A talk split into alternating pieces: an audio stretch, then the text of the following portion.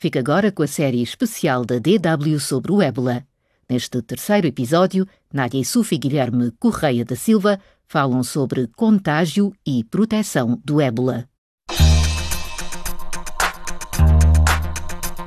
Especial da DW sobre o ébola. Jornalistas e sobreviventes explicam o que é preciso saber sobre a doença.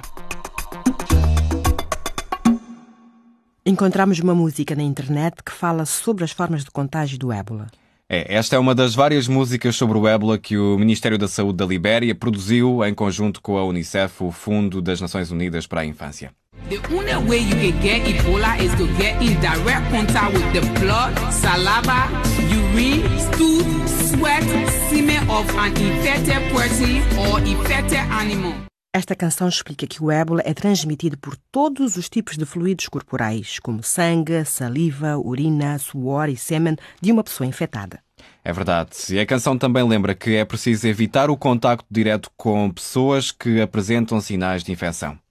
Entrevistamos Oshola Abraham, que sobreviveu ao ébola quando houve um surto no Uganda e que nos contou como derrotaram a doença. Perguntamos-lhe como é que as pessoas conseguem manter os seus contactos sociais quando há um surto de ébola. You just only do like this, bongue. you knock someone to pieces. It's enough.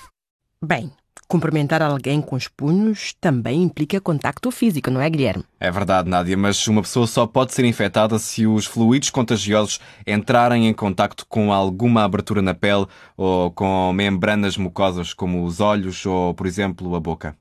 E além dos contactos pessoais, também é preciso ter cuidado quando se vai a casas de banho públicas, porque até mesmo as toalhas podem ser uma fonte de contágio se alguém com ébola as usar.